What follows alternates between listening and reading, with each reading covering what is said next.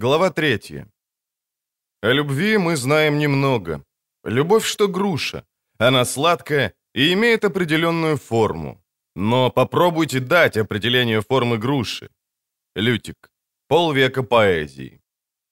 Сим беру тебя, дабы владеть тобой и оберегать тебя. Беру на долю хорошую и долю плохую, долю самую лучшую и долю самую худшую. Днем и ночью, в болезни и здоровье, ибо люблю тебя всем сердцем своим и клянусь любить вечно, пока смерть не разлучит нас». Старинная венчальная формула. У Геральта были основания подозревать, и он действительно подозревал, что банкеты чародеев отличаются от пиров и торжественных обедов простых смертных. Однако, что различие окажется столь велико и принципиально, он не ожидал. Предложение Йеннифер сопровождать ее на предваряющем чародейский сбор банкете оказалось для него неожиданным, но не ошарашило. Это было не первое предложение такого рода. Уже раньше, когда они жили вместе и их отношения складывались прекрасно, Йеннифер хотелось присутствовать на сборах и дружеских пирушках в его обществе – Однако он решительно отказывался, полагая, что в компании чародеев в лучшем случае окажется диковинкой и сенсацией, а в худшем – нежелательным пришельцем и парией. Йеннифер смеялась над его опасениями, но и не настаивала. А поскольку в иных ситуациях она умела настаивать так, что весь дом сотрясался и сыпалось стекло, постольку Геральт утвердился во мнении, что его решения были правильными. На этот раз он согласился, не раздумывая.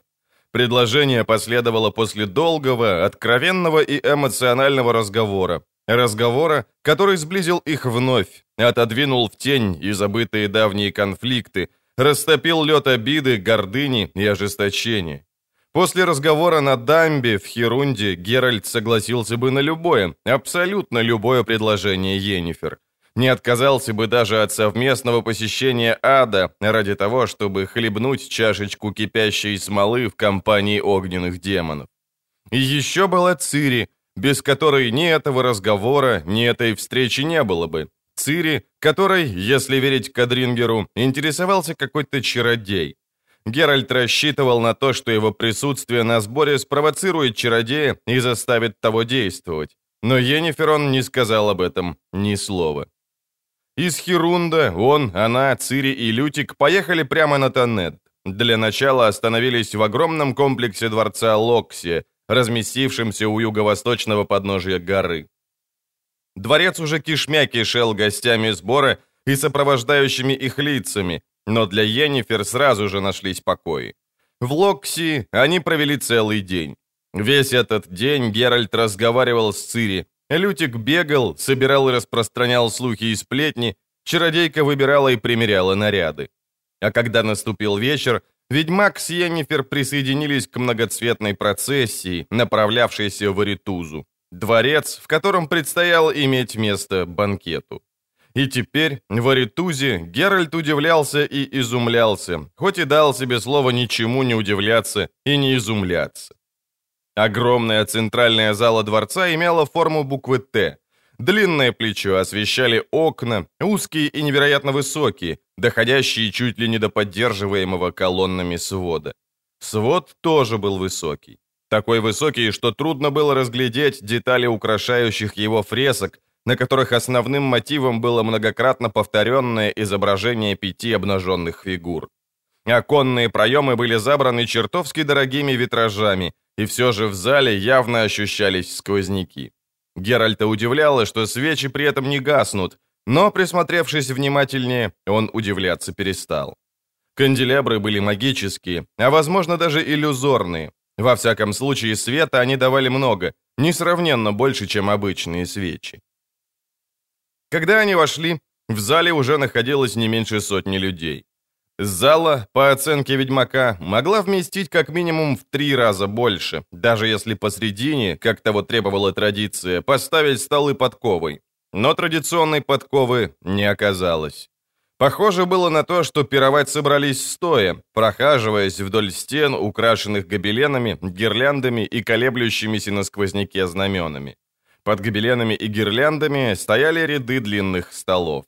На столах теснились замысловатые блюда среди замысловатых цветных композиций из замысловатых ледяных фигур. Вглядевшись внимательнее, Геральт констатировал, что замысловатости было значительно, то есть значительно больше, чем еды. «Есть нечего», — грустно отметил он, разглаживая на себе короткий, черный, расшитый серебром и перехваченный в талии камзол, в который вырядила его Йеннифер. Такой камзол, последний писк моды, почему-то называли дублетом. Откуда взялось такое название, ведьмак понятия не имел и иметь не хотел. Йеннифер на его замечание не отреагировала. Впрочем, Геральт и не ожидал реакции, хорошо зная, что чародейка не привыкла реагировать на подобные замечания. Но не отчаялся. Продолжал брюзжать. Просто ему хотелось побрюзжать. «Музыки нет. Дует черти как. Присесть негде. Что, если петь будем стоя?» Чародейка одарила его волооким фиалковым взглядом и сказала неожиданно спокойно. «Именно? Будем есть стоя. Кстати, тебе следует знать, что долго задерживаться у стола с блюдами бестактно». «Постараюсь быть тактичным», — буркнул он. «Тем более, что и задерживаться-то, похоже, негде». «Пить большими глотками очень бестактно», — продолжала поучать Йеннифер, не обращая внимания на его ворчание. «Избегать беседы непростительно бестактно». «А то», — прервал он, что вон тот тащага в кретинских штанах указывает на меня пальцем двум своим подружкам. Тоже бестактно? Да, но не очень. Что будем делать, Йен? Фланировать по залу, здороваться, раздавать комплименты, беседовать. Перестань разглаживать дублет и поправлять волосы. Ты не разрешила мне надеть повязку? Твоя повязка слишком претенциозна. Ну же, возьми меня под руку и пошли. Торчать вблизи вход бестактно. Они кружили по зале, постепенно наполняющиеся гостями. Геральту зверски хотелось есть, но вскоре он понял, что Енифер не шутила. Было видно, что обязывающий чародеев этикет и впрямь предполагает, что есть и пить надо мало и как бы с неохотой. Вдобавок ко всему, каждая остановка у столика с яствами влекла за собой исполнение неких общественных обязанностей. Кто-то кого-то замечал, проявлял радость по всему случаю, подходил и приветствовал, столь же многословно, сколь и фальшиво. После обязательной имитации взаимоцелования в щечку или до неприятности деликатного рукопожатия, неискренних улыбок и еще менее искренних, хоть и недурно замаскированных комплиментов, следовала краткая и тоскливо-банальная беседа ни о чем. Ведьмак внимательно осматривался, пытаясь отыскать знакомые лица в надежде, что он тут все же не единственный, кто допущен к общению с чародейской братьей. Енифер заверяла его, что он, конечно же, не единственный, но что-то он не видел никого, кто не входил бы в братство, а может, просто не мог никого узнать. Пажи разносили на подносах вино, лавируя среди гостей. Енифер не пила вообще. Ведьмак хотел, но не мог. Ловко работая плечом, чародейка оттеснила его от стола и вывела в самый центр залы, в самый фокус всеобщего интереса. Сопротивление не помогло. Он понимал, в чем дело. Это была самая банальнейшая демонстрация. Геральт знал, чего может ожидать, поэтому со стоическим спокойствием сносил полные нездорового любопытства взгляды чародеек и загадочные ухмылки чародеев. Хоть Енифер и уверяла его, что правила хорошего тона и такта запрещают пользоваться на таких мероприятиях магией, он не верил, чтобы магики сумели удержаться, тем более, что Йеннифер провокационно выставляла его на всеобщее обозрение. И был прав. Несколько раз он почувствовал дрожание медальона и уколы чародейских импульсов. Некоторые мужчины, не говоря уже о дамах, пытались бесцеремонно читать его мысли. Он был к этому готов, Знал, в чем дело, и знал, как реагировать. Глядел на идущую с ним под руку Йеннифер, на бело-черно-бриллиантовую Йеннифер с волосами цвета вороного крыла и фиалковыми глазами. А зондирующие его чародеи конфузились, смущались и к его величайшему удовлетворению явно теряли самоуверенность. «Да», — мысленно отвечал он им, — «да, вы не ошибаетесь. Существует только она, она рядом со мной, здесь и сейчас. И только это имеет значение. Здесь и сейчас. А кем она была раньше, где была раньше и с кем была раньше, ничего, абсолютно ничего не значит. Сейчас она со мной, здесь, среди вас. Со мной и ни с кем другим. Именно так я думаю. Думаю постоянно о ней, неустанно думаю о ней. Чувствую аромат ее духов, тепло ее тела, а вы хоть удавитесь от зависти. Чародейка крепко сжала ему руку, прильнула к нему. «Благодарю», — мурлыкнула она, снова направляясь к столам. «Но, пожалуйста, без чрезмерной демонстративности». «А что, вы, чародеи, всегда принимаете искренность за демонстративность? Не потому ли, что не верите в искренность даже тогда, когда вы читаете ее в чужих мыслях?» «Да, поэтому». «И все-таки ты меня благодаришь». «Потому что тебе верю». Она еще сильнее сжала ему руку, потянулась к блюду. «Положи мне немного лосося, ведьмак, и крабов». «Это крабы из повиса. Их выловили месяц назад, не иначе. А жара стоит, не боишься?» «Эти крабы», — прервала она, — «еще сегодня ползали по морскому дну. Телепортация — чудесное изобретение». «Верно», — согласился он. «Неплохо бы его распространить, не думаешь?» «Мы над этим работаем. Накладывай, накладывай, есть хочу». «Я люблю тебя, Ян». «Я же просила, без демонстративности». Она осеклась, вскинула голову, отбросила со щеки черные локоны, широко раскрыла фиалковые глаза. «Геральт, ты впервые признался мне в этом?» «Невероятно. Издеваешься?» «Ничего подобного. Раньше ты только думал, сегодня сказал». «Неужто такая уж разница?» «Огромная». «Йен». «Не разговаривай с набитым ртом. Я тоже тебя люблю. Разве не говорила? О, боги, ты же задохнешься. Подними руки, я постучу тебя по спине. Дыши глубже». «Йен». «Дыши, дыши, сейчас пройдет». «Йен». «Да. Откровенность за откровенность». «Ты не заболела?» «Я ждала». Она выжила на лосося лимон. Не могла же я реагировать на признания, которые делают мысленно. Дождалась слов, смогла ответить, вот и отвечаю. Но чувствую себя изумительно. Что случилось? Расскажу позже, ешь. Лосось прекрасный, клянусь силой, он действительно прекрасный. Можно тебя поцеловать? Сейчас, здесь, при всех? Нет.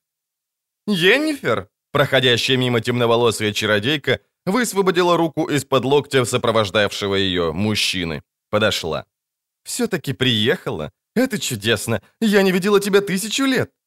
«Сабрина!» Йеннифер обрадовалась так искренне, что любой, кроме Геральта, позволил бы себя обмануть. «Дорогая, какая радость!» Чародейки осторожно обнялись и взаимно расцеловали друг другу воздух около ушей и бриллиантово-ониксовых сережек. Сережки обеих чародеек, напоминающие миниатюрные кисти винограда, были одинаковые. В воздухе незамедлительно запахло дикой враждой. «Геральт, позволь представить, моя школьная подружка Сабрина Клявессик из Арт-Карайга». Ведьмак поклонился, чмокнул высоко поданную руку. Он уже успел сообразить, что все чародейки при встрече ожидали целования руки. Это как бы уравнивало их по меньшей мере с княжнами. Сабрина Глевессик подняла голову, ее серьги дрогнули и зазвенели. Тихонько, но демонстративно и нахально. «Я так хотела с тобой познакомиться, Геральт», — улыбнулась она. Как все чародейки, она не признавала господ, милостивых государей, даже в сокращенной форме до Милздаря или иных обязательных узнать и форм. Рада, страшно рада. Наконец-то ты, Йен, перестала скрывать его от нас. Откровенно говоря, странно, что ты так долго тянула. Абсолютно нечего стыдиться. Я тоже так думаю. Не замедлила ответить Йеннифер, слегка прищурив глаза и демонстративно отбрасывая волосы с собственных сережек. Прелестная блузка, Сабрина, просто дух захватывает. Правда, Геральт? Ведьмак кивнул, сглотнул. Блузка Сабрины Глевиссик, сшитая из черного шифона, являла миру абсолютно все, что можно было являть. А являть было что. Карминовая юбка, стянутая серебряным пояском с огромной пряжкой в форме розы, была на боку разрезана в соответствии с последней модой. Однако мода требовала носить юбки с разрезом до половины ляжки, а Сабрина сделала разрез до половины бедра. Очень привлекательного бедра. «Что нового в Каэдвене?» — спросила Йеннифер, прикидываясь, будто не видит, куда смотрит Геральт. «Твой король Хенсельд по-прежнему растрачивает силы и средства на ловлю белок по лесам и все еще мечтает о карательной экспедиции против эльфов вдоль Блатанна. Оставим в покое политику», — улыбнулась Сабрина. Немного длинноватый нос и хищные глаза делали ее похожей на классическое изображение ведьм. Завтра на совете наедимся этой политики по горлышко и наслушаемся разных моралей. О необходимости мирного сосуществования, о дружбе, о надобности согласованной позиции в отношении планов и намерений наших королей. Чего еще наслушаемся, Йеннифер? Что еще готовят нам на утро Капитул и Вильгефордс? Оставим в покое политику. Сабрина Глявисик серебристо рассмеялась под аккомпанемент тихого позвякивания сережек. Верно. Подождем до завтра. Завтра... Завтра все выяснится.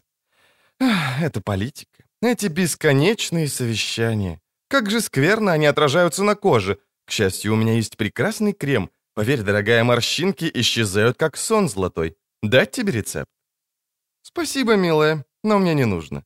Поверь. Знаю, знаю. В школе я всегда завидовала твоей коже. Господи, сколько лет-то прошло? Йеннифер сделала вид, будто кланяется кому-то из проходящих. Сабрина же улыбнулась ведьмаку и максимально выпятила то, чего не скрывал черный шифон. Геральт снова сглотнул, стараясь не глядеть чересчур нахально на ее розовые соски, слишком явно просматривающиеся под прозрачной тканью. Робко взглянул на Йеннифер. Чародейка улыбнулась, но он знал ее достаточно хорошо. Она была в ярости.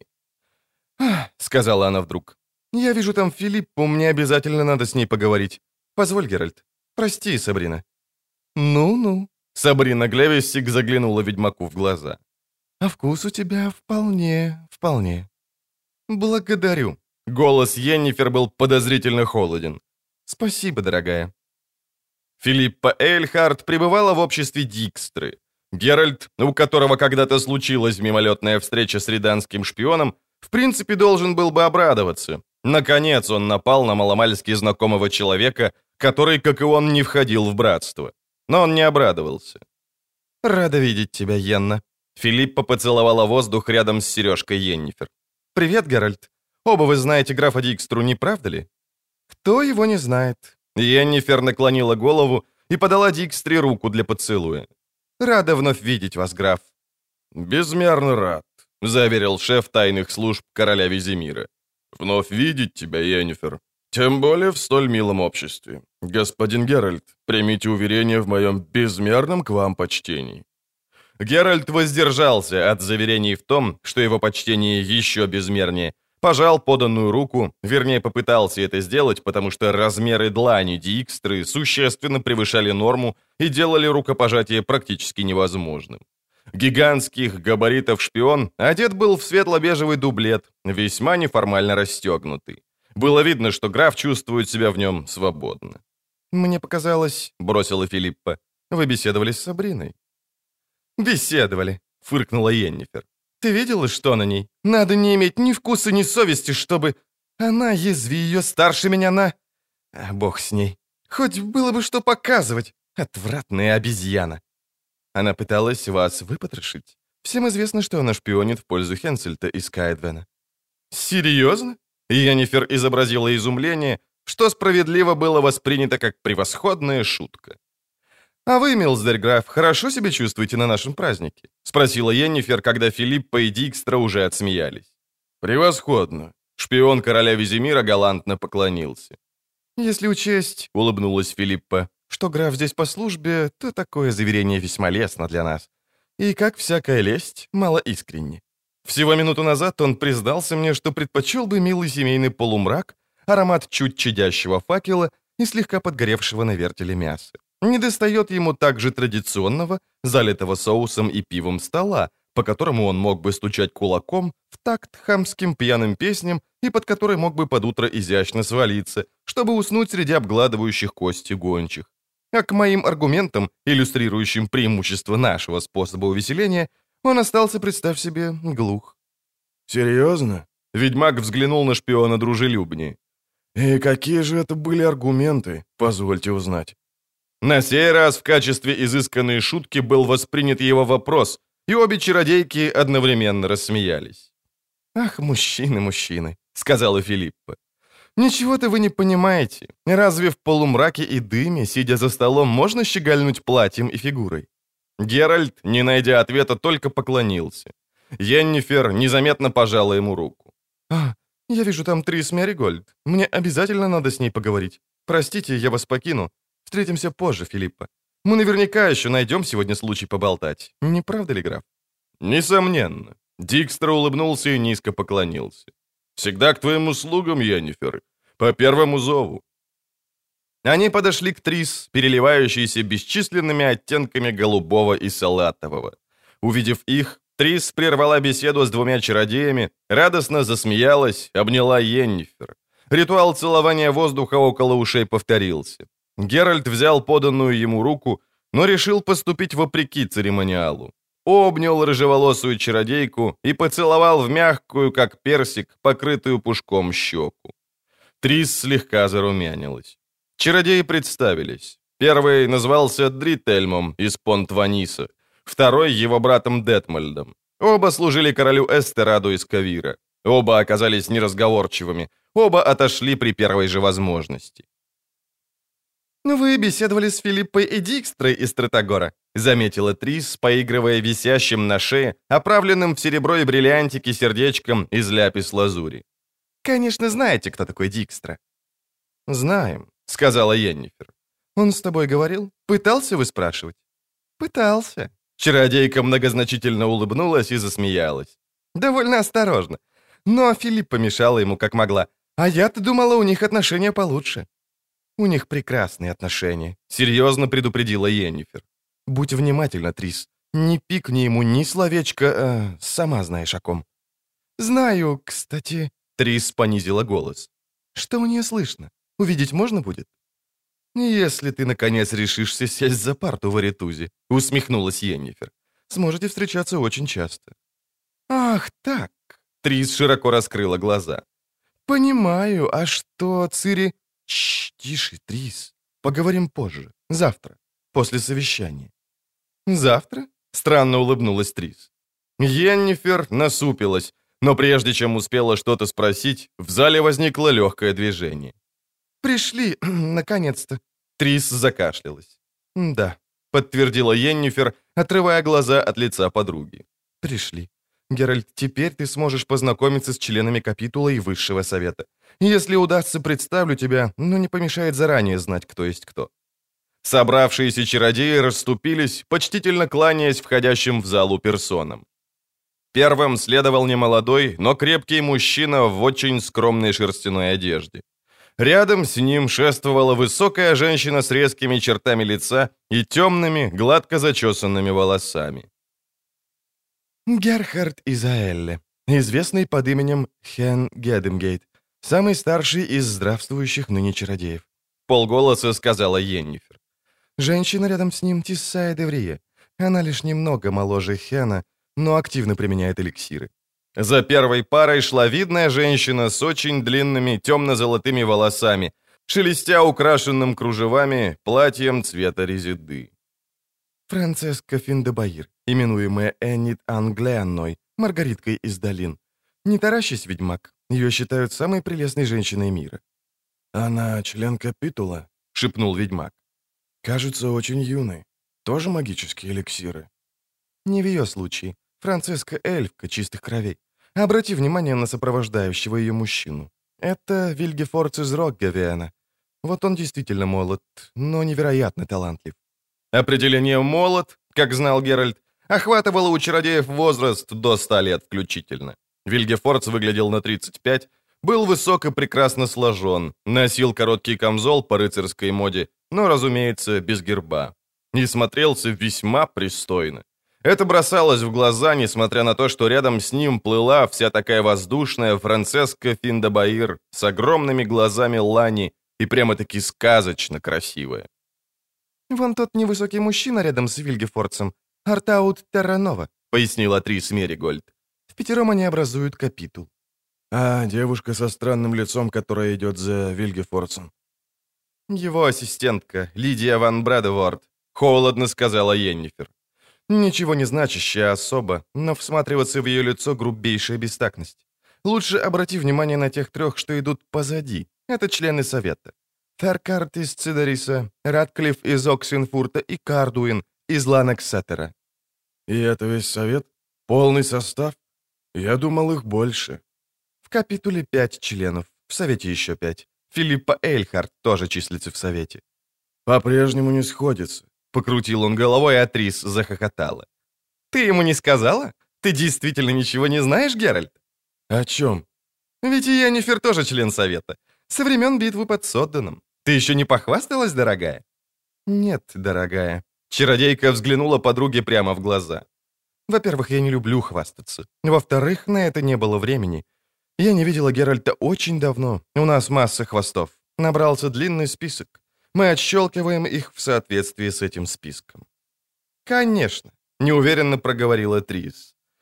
«Хм, после такого долгого перерыва понимаю. Есть о чем поговорить». «Разговоры», — двусмысленно улыбнулась Йеннифер, одаряя ведьмака очередным томным взглядом. Числится в конце списка. В самом конце, Трис. Золотоволосая чародейка явно смутилась, слегка покраснела. «Конечно», — повторила она, играя сердечком из ляпис-лазури. «Понимаю. Приятно слышать. Геральт, принеси нам вина. Нет-нет, не от этого пажа, от того, который подальше». Геральт так и поступил, четко уловив приказ в ее голосе. Беря фужер из подноса, который нес паж, он незаметно наблюдал за обеими чародейками. Йеннифер говорила быстро и тихо. Трис Меригольд слушала, опустив голову. Когда он вернулся, Трис уже не было. Йеннифер не проявила никакого интереса к принесенному вину, поэтому он отставил два ненужных уже фужера на стол и холодно спросил. «Надеюсь, ты не пересолила?» Глаза Йеннифер полыхнули фиолетом. «Не пытайся сделать из меня идиотку. Думал, я не знаю о ней и тебе». «Если в этом дело...» «Именно в этом», — обрезала она. «Не делай глупых мин и удержись от комментариев, а прежде всего не пытайся лгать. Я знаю Трис дольше, чем тебя. Мы любим друг друга, прекрасно понимаем и будем понимать, независимо от разных мелких инцидентов. А сейчас мне показалось, что у нее возникли на этот счет некоторые сомнения. Я развеяла их, вот и все. Не будем возвращаться к этому». Он и не собирался. Йеннифер сдула локон со щеки. «А теперь я ненадолго оставлю тебя. Надо поговорить с Тисаей и Францеской. Перекуси что-нибудь, у тебя в животе урчит. И будь внимателен. Несколько человек наверняка тебя зацепят. Не дай себе съесть с потрохами и не попорти мне репутации. Будь спокойна. Геральт. Да? Недавно ты выразил желание поцеловать меня здесь, при всех. Желание все еще в силе? И более того... Постарайся не размазать помаду. Он краешком глаза зыркнул на собравшихся. Все наблюдали за поцелуем, но не нахально. Филиппа Эйльхард, стоявшая неподалеку с группой молодых чародеев, подмигнула ему и сделала вид, что аплодирует. Яннифер оторвала губы, вздохнула глубоко. «Пустячок, а приятно», — проворчала она. «Ну иди, я скоро вернусь, а потом, после банкета... Хм, ну, не ешь ничего с чесноком, пожалуйста». Когда она отошла, ведьмак, махнув рукой на церемонии, расстегнул дублет, выпил оба фужера и попытался всерьез заняться едой. Ничего из этого не получилось. «Геральт, господин граф?» «Давай без титулов», — поморщился Дикстра. «Никакой я не граф. Визимир велел меня так титуловать, чтобы не раздражать дворян и магиков моей хамской родословной. Ну, как у тебя идет демонстрация платья и фигуры? И показуха, будто ты от души веселишься. Мне незачем прикидываться. Я здесь, как говорится, не при исполнении. Интересно, усмехнулся шпион. Это еще раз подтверждает всеобщее мнение о тебе как о неповторимом и единственном в своем роде. Потому что все остальные здесь, как ты выразился, при исполнении. Этого-то я и опасался. Геральт тоже счел нужным улыбнуться. Чувствовал, что буду здесь неповторимым и единственным в своем роде. То есть не на месте. Шпион исследовал ближайшие тарелки, с одной поднял и сунул в рот большой зеленый стручок неведомого Геральту растения. «Пользуясь случаем», — сказал он, — «благодарю за братьев Мишеле. Многие в Редане облегченно вздохнули после того, как ты зарубил всех четырех в Оксенфуртском порту. Я смеялся до колик, когда вызванный на экспертизу университетский медик, осмотрев раны, авторитетно заявил, что кто-то использовал косу, насаженную торчком. Геральт смолчал. Дикстра взял второй стручок. «Жаль», — продолжал он с хрустом прожевывая стручок, «что, укокошив их, ты не обратился к Ипату. Была назначена награда за живых или мертвых, немалая. Слишком много хлопот с налоговой декларацией. Ведьмак тоже решился попробовать зеленый стручок, который на вкус оказался вроде намыленного сельдерея. Кроме того, мне надо было срочно выехать, потому как... Ну, тебе со мной, вероятно, скучно, Дикстра. Ты и так все знаешь. Где уж там, усмехнулся Шпик. Всего не знаю, да и откуда бы. Из сообщения Филиппа Эльхарт, например. Сообщения, рассказики, сплетни. Приходится их выслушивать. Такова моя профессия. Но моя профессия заставляет меня просеивать их через очень густое сито. Представь себе, недавно дошли до меня слухи, будто кто-то замочил знаменитого профессора и двух его дружков. Случилось это у постоялого двора в Ангхоре. Тот, кто это сделал, не очень-то спешил за наградой. Геральт пожал плечами. «Сплетни. Просей их через густое сито. Посмотрим, что останется». «Зачем? Я знаю, что останется. Обычно это бывает попытка сознательной дезинформации. Да, коли уж мы заговорили о дезинформации, как там чувствует себя малышка Цирилла? Нежная, болезненная девчушка, столь восприимчивая к дифтериту. Здорова ли? Остановись, Дикстра. Холодно ответил ведьмак, глядя прямо шпиону в глаза. Знаю, ты здесь по долгу службы, но не усердствуй чрезмерно. Шпик захохотал. Две проходящие мимо чародейки удивленно и с любопытством взглянули на них. «А, король Визимир», — сказал Дикстра, перестав хохотать, — «платит мне повышенные премиальные за каждую раскрытую тайну. Чрезмерное усердие обеспечивает моей семье приличную жизнь. Ты усмеешься, но у меня есть жена и дети». «Не вижу в этом ничего смешного. Продолжай зарабатывать на жизнь жене и детям, но, пожалуйста, не за мой счет. В этой зале, сдается, нет недостатка в секретах и загадках. Вот именно. Вся Аритуза одна сплошная загадка. Думаю, ты заметил, что это тут висит в воздухе, Геральт. Чтобы было ясно, речь не о канделябрах. Не понимаю. Верю, потому как и я не понимаю. А очень хотел бы понять. А ты бы не хотел? А, прости. Ты тут и так, вероятнее всего, все знаешь. Через Яннифер из Венгерберга, например. Подумать только — были времена, когда и мне доводилось узнавать то да сё от прелестной Яннифер. А, где они, прошлогодние снега? Я и верно не понимаю, о чем ты, Дикстра. Ты не мог бы выражаться пояснее? Попытайся, при условии, что это не будет в порядке служебного долга. Прости, но я не собираюсь работать на твои повышенные премиальные. «Думаешь, я пытаюсь незаметно выспросить тебя?» — скривился шпион. «Хитростью вытянуть информацию? «Обижаешь, Геральт? Мне попросту интересно, замечаешь ли ты в этой зале те же закономерности, которые бросаются мне в глаза?» «И что же тебе такое бросается?» «Тебя не удивляет полное отсутствие коронованных особ?» «Нисколько». Геральту, наконец, удалось заостренной палочкой подцепить маринованную оливку. Вероятно, коронованные особы предпочитают традиционные пиры за столом, под который под утро можно изящно свалиться. Кроме того, что, кроме того? Дикстра положил в рот сразу четыре оливки, которые, не смущаясь, извлек из соусницы пальцами. Кроме того, ведьмак взглянул на прохаживающиеся по зале группки. Королям не хотелось утруждать себя. Взамен они прислали армию шпионов. Из чародейской братьи и вне ее. Наверное, для того, чтобы те вынюхивали, что тут висит в воздухе. Дикстра выплюнул на стол косточки оливок, снял с серебряной подставочки длинную вилку и начал копаться ею в глубокой хрустальной салатнице. «А Вильгефордс», — сказал он, не прекращая своего занятия, «побеспокоился о том, чтобы не было недостатка в шпионах. Получил всех королевских нюхачей в одном котле. Зачем Вильгефорцу все королевские шпики в одном котле, ведьмак?» Понятия не имею. И меня это мало интересует. Я же сказал, я здесь в частном порядке. Я тут, как бы это сказать, не в котле. Шпион короля Визимира выловил из салатницы маленькую осьминожку и с отвращением осмотрел ее. «И они это едят!»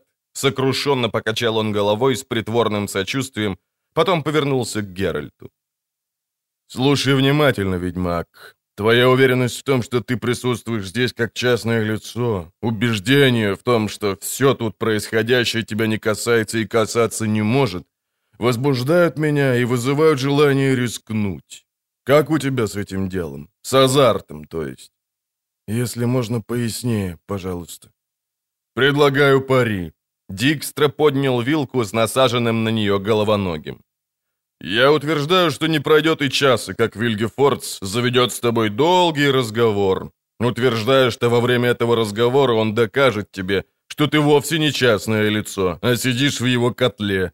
Если я ошибусь, то у тебя на глазах съем это дерьмо вместе со щупальцами и всем содержимым. Принимаешь пари?» «А что должен буду съесть я, если проиграю?» «Ничего», — Дикстра быстро осмотрелся. «Если проиграешь, изложишь мне содержание вашей беседы». Ведьмак некоторое время молчал, спокойно глядя на шпиона. Наконец сказал. «До встречи, граф. Приятно было побеседовать. Поучительно». Дикстру передернуло. «Даже так?» «Даже так», — перебил Геральт. «До встречи». Шпион пожал плечами, бросил осьминога в салатницу вместе с вилкой, повернулся и отошел. Геральт, не глядя ему вслед, медленно направился к другому столу, где на серебряной патере вздымалась горка огромных бело-розовых креветок в обрамлении листиков салата и четвертушек лимона. Аппетит на креветке был велик, но, чувствуя на себе любопытные взгляды, он хотел полакомиться этими ракообразными элегантно, блюдя ритуал. Он нарочито медленно, сдержанно и с достоинством отведывал закуски с других блюд. У соседнего стола стояла Сабрина Глевиссик, погруженная в беседу с неизвестной ему огненно-рыжей чародейкой. На рыжей была белая юбка и блузка из белого жоржета, столь же прозрачная, как и у Сабрины, но отличавшаяся стратегически размещенными аппликациями и вышивкой. Геральт заметил, что у аппликаций было любопытное свойство. Они и прикрывали, и в то же время подчеркивали соответствующие места. Чародейки беседовали, попутно поедая кусочки лангуста в майонезе. Говорили они тихо и на старшей речи. И хотя не смотрели в его сторону, но разговаривали явно о нем. Он напряг свой чуткий ведьмачий слух, прикинувшись, будто занят исключительно креветками. «С Йеннифер?» — уточнила рыжеволосая, поигрывая жемчужным ожерельем, накрученным на шею так, что оно выглядело ошейником. «Ты серьезно, Сабрина?» «Совершенно», — ответила Сабрина Глевиссик. Не поверишь, но это тянется уже несколько лет. И как ему удается выдержать эту ядовитую змею? Уму непостижимо. А что тут удивительного? Заговорила его, да так и держит. Ты сама, что ли, так не делала? Но это же ведьмак. Они не поддаются заговорам. Во всяком случае, не на такой срок. Значит, любовь, вздохнула рыжеволосая. А любовь слепа. Он слеп, поморщилась Сабрина. Поверишь, Марта, она осмелилась представить ему меня как свою школьную подружку. Блойда Пест. Она старше меня на... Но не в этом дело. Говорю тебе, она ревнует своего ведьмака. Слов не хватает. Малышка Меригольд только улыбнулась ему, а эта яга тут же отругала ее, не выбирая выражений, и прогнала. А сейчас ты только глянь, стоит себе, разговаривает с Францеской, а сама с ведьмака глаз не сводит. «Боится», — хихикнула рыжая, — «что мы уведем его хотя бы на сегодняшнюю ночь. Что ты на это скажешь, Сабрина? Попробуем? Парень привлекательный. Не то что наши дохляки с их комплексами и претензиями. «Говори тише, Марти», — прошипела Сабрина. «Не гляди на него и не улыбся. Енифер за нами наблюдает. И держи стиль. Хочешь его соблазнить? Это дурно попахивает». «Хм, ты права», — подумав, согласилась Марти. «А если, например, он подойдет и предложит сам? «Ну, тогда...» Сабрина Глявисик глянула на ведьмака хищным черным глазом. «Я б дала ему, не раздумывая, хоть на голом камне». «А я?» — хохотнула Марти. «Даже на еже». Ведьмак, вперившись в скатерть, прикрылся креветкой и листиком салата, невероятно радуясь тому, что мутация кровеносных сосудов не позволяет ему покраснеть. «Ведьма Геральт!» Он проглотил креветку, повернулся. Чародей со знакомыми чертами лица улыбнулся, коснувшись вышитых лацканов фиолетового дублета. «Дорра гора из воли. Мы ведь знакомы, встречались. Помню. Простите, не узнал сразу. Рад...» Чародей улыбнулся чуть значительнее, приняв два фужера с подставленного пажом подноса. «Наблюдаю за тобой довольно долго», — сказал он, вручая один из фужеров Геральту. «Всем, кому Енифер тебя представляет, ты сообщаешь, что рад. Лицемерие или некритичность? Вежливость. С ними-то?» Дорогорай широким жестом обвел пиршествующих. «Поверь мне, не стоит стараться. Эта спесивая, завистливая и лживая банда твоей вежливости и не оценит. Совсем наоборот, примет за издевку. С ними, ведьмак, надо обходиться по их собственным меркам. Грубо, нагло, невежливо. Вот тогда ты им, может быть, и понравишься. Выпьешь со мной вина?» «Разбавленного, которое здесь предлагают?» — мило улыбнулся Геральт.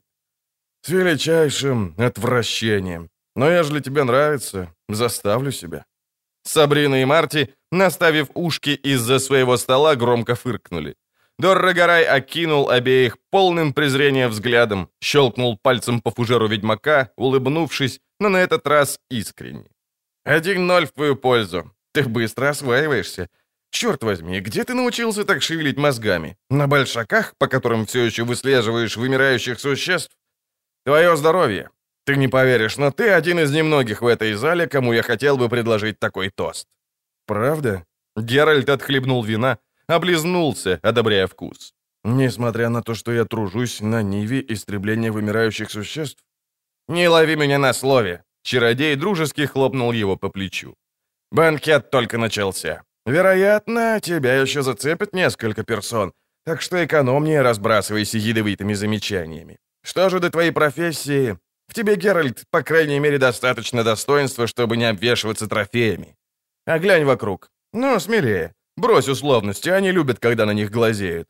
Ведьмак послушно уставился на бюст Сабрины Глевиссик. «Взгляни!» Дорогорай схватил его за рукав, указал пальцем на проходящую мимо, окутанную развивающимся гипюром чародейку. «Туфельки из кожи рогатой агамы, заметил?» Ведьмак кивнул. Неискренне, потому что видел исключительно то, что, по идее, должна была скрывать прозрачная гипюровая блузочка. «Или вот изволь, каменная кобра». Чародей безошибочно распознал очередные прохаживающиеся по зале туфельки. Мода, которая укоротила платье на пятерню выше щиколоток, облегчала ему задачу. «А там белый лигван, саламандра, выверна, очковый кайман, он Василиск. Все это гады, которым угрожает вымирание. Холера, неужели нельзя носить обувь из телячьей либо свиной кожи?» «Ты, как всегда, о кожах, дорогорай», — вопросила Филиппа Эйльхарт, останавливаясь рядом. «О скорняжничестве и сапожничестве. Да чего ж тривиальная и невкусная тема?» «На вкус и цвет», — презрительно скривился чародей. «У тебя чудесные аппликации на платье, Филиппа. Если не ошибаюсь, бриллиантовый горностай. Вкус на высоте. Ты, я думаю, знаешь, что этот вид, учитывая его изумительный мех, полностью истребили 20 лет назад. «Тридцать», — поправила Филиппа, кладя в рот последнюю креветку из тех, которые Геральт так и не успел съесть. «Знаю, знаю, этот вид незамедлительно воскрес бы, прикажи я модистке оторочить платье очесами льняной пакли. Я подумывала об этом, но пакля не подходила по цвету». «Перейдем к столу на той стороне», — предложил ведьмак. «Я видел там большую тарелку черной икры, а поскольку лопатоносные осетры тоже уже почти истреблены, надо поспешить. Икра в твоем обществе? Всю жизнь мечтала. Филиппа взмахнула ресницами, сунула ему руку под локоть, возбуждающе пахнула корицей и нардом. Пошли немедленно. Поддержишь нашу компанию, Дорогорай? Нет? Ну тогда привет. Веселись на здоровье. Чародей фыркнул и отвернулся. Сабрина Глевиссик и ее рыжая подруга проводили уходящих взглядами более ядовитыми, чем у вымирающих каменных кобр. «Дорогорай», — буркнула Филиппа, бесцеремонно прижимаясь к Геральту.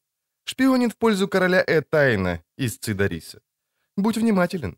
Все его змеи и кожи не более чем вступление, которым он предваряет расспросы. А Сабрина Глевиссику усиленно прислушивается. «Потому что шпионит для Хенсельта из Кайдвена», — докончил Геральт. «Знаю, ты говорила. А это рыжая, ее подружка». «Не рыжая, а крашеная. У тебя что, глаз нет? Это Марта Содергрен». «А она для кого шпионит?» «Марта?» Филиппа рассмеялась, сверкнув зубами из-за ярких карминовых губ. «Ни для кого. Марта политика не интересуется». «Волнительно, как вы любите говаривать. Я думал, тут все шпионят». «Во-первых, не волнительно, а волнующе, а во-вторых, многие, но не все», — прищурилась чародейка. «Во всяком случае, не Марта Содергрен. Марта целительница и нимфоманка. Ах, гром меня порази, глянь, выжрали всю икру, до последней икринки, вылезали патору. И что ж теперь делать?» «Теперь?» — невинно улыбнулся Геральт. «Ты станешь мне рассказывать, что тут висит в воздухе. Скажешь, что я должен забыть о нейтралитете и сделать выбор. Предложишь пари. О том, что в этом пари может стать моей наградой, я даже мечтать не смею. Но зато знаю, что должен буду сделать, ежели проиграю». Филиппа долго молчала, не опуская глаз. Потом тихо сказала. «Можно было догадаться. Дикстра не удержался. Сделал тебе предложение. А ведь я его предупредила, что ты презираешь шпионов». «Я презираю не шпионов. Презираю шпионство. И презираю презрение. Не предлагай мне никаких пари, Филиппа. Да, я тоже чувствую, что здесь что-то висит в воздухе. Ну и пусть себе висит на здоровье. Меня это не касается, и мне это безразлично. Когда-то ты мне это уже сказал, в Оксенфурте. Рад, что не забыла. Обстоятельства, надеюсь, тоже помнишь? В мельчайших подробностях. Я тогда не сказала тебе, кому служит Риенс или как там его. Позволила ему сбежать. Эх, и зол же ты был на меня. Мягко говоря. Пришло время реабилитироваться. Завтра я отдам тебе Риенса. Не перебивай, не корчи рожи. Это вовсе не пари в стиле Дикстры. Это обещание, а обещание я выполняю. Нет, пожалуйста, никаких вопросов. Подожди до завтра. А сейчас сосредоточимся на икре и банальных сплетнях. Нет икры. Минуточку. Она быстро оглянулась, пошевелила рукой и пробормотала заклинание. Серебряный сосуд в форме изогнувшейся в прыжке рыбы тут же наполнился икрой уже совсем было вымершего лопатоносного осетра. Ведьмак усмехнулся. «Иллюзии можно наесться?» «Нет, но вкусовые железы сноба пощекотать можно. Попробуй». «Хм, действительно, она даже кажется вкуснее натуральной». «И от нее не полнеешь», — гордо проговорила чародейка, орошая лимонным соком очередную ложку икры. «Можно попросить рюмочку белого вина?» «Изволь. Филиппа». «Слушаю». «Кажется, правила приличия запрещают здесь произносить заклинания. Так, может, безопаснее было бы вместо иллюзии икры наколдовать только ее вкус? Ведь ты смогла бы...»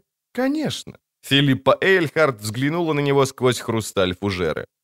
Конструкция такого заклинания проще устройства цепа. Но, получив только ощущение вкуса, мы потеряли бы удовольствие, которое доставляет действие. Процесс, сопровождающий его ритуальные движения, жесты, сопутствующая этому процессу беседа, контакт глаз. Я потешу тебя шутливым сравнением, хочешь? Слушай тешусь авансом. Ощущение оргазма я тоже могла бы наколдовать. Не успел ведьмак прийти в себя, как к ним подошла невысокая, худощавая чародейка с длинными, прямыми, соломенного цвета волосами. Он узнал ее сразу. Это была та самая дамочка в туфельках из кожи рогатой агамы и блузке из зеленого гипюра, не скрывающего даже столь мелкую деталь, как крохотное родимое пятнышко над левой грудью. «Простите», — сказала она, — «но я вынуждена прервать ваш флиртик. Филиппа Ратклифф и Детмольд приглашают тебя на краткую беседу. Срочно». «Что делать, коли так? Иду. Будь, Геральт, пофлиртуем позже». «А...» — блондинка окинула его взглядом. «Геральт, ведьмак, из-за которого в конец спятила Йеннифер. Я наблюдала за тобой и никак не могла сообразить, кто бы это мог быть, и ужасно мучилась». «Мне знакомы такого рода муки», — ответил он, вежливо улыбаясь. «Как раз сейчас я чувствую подобное». «Прости за бестактность, я Кейромец. О, икра!» «Осторожнее, это иллюзия». «Дьявольщина, ты прав». Чародейка бросила ложку так, словно это был хвост черного скорпиона. «Какая наглость! Чья работа, твоя?» Ты умеешь создавать иллюзию черной икры? Ты?» «Я», — солгал он, не переставая улыбаться. «Я мэтр магии, а ведьмаком прикидываюсь, чтобы сохранить инкогнито. Неужто ты думаешь, что Йеннифер заинтересовалась бы банальным ведьмаком?» Кейра Мец посмотрела ему прямо в глаза, скривила губы. На шее у нее висел серебряный медальон в форме креста Анг, усыпанного цирконами. «Вина?» — предложил Геральт, чтобы прервать неловкое молчание и опасаясь, что его предыдущая шутка была не совсем верно понята. «Нет, благодарю, коллега Мэттер», — ледяным голосом сказала Кейра. «Не пью, не могу. Сегодня ночью собираюсь забеременеть». «От кого?» — спросила, подходя, рыжая крашеная подруга Сабрины Глявиссик, одетая в прозрачную блузку из белого жоржета, украшенную продуманно размещенными аппликациями. «От кого?» — повторила она, невинно взмахнув длинными ресницами. Кейра повернулась и осмотрела ее всю, от туфелек из белой игуаны до жемчужной диадемки. «А тебе какое дело?» «Никакого. Профессиональное любопытство. Ты не представишь меня своему спутнику, известному Геральту из Ривии?» «Без особого желания. Но ведь от тебя не отделаешься. Геральт, это Марта Содергрен, целительница. Ее специальность афродизии. Обязательно говорить о делах. О, вы оставили мне немного икры? Как мило. Осторожней, в два голоса сказали Кейра и Ведьмак. Иллюзия. И верно. Марти Содергрен наклонилась, сморщила носик, потом взяла фужер, глянула на мазок карминовой помады.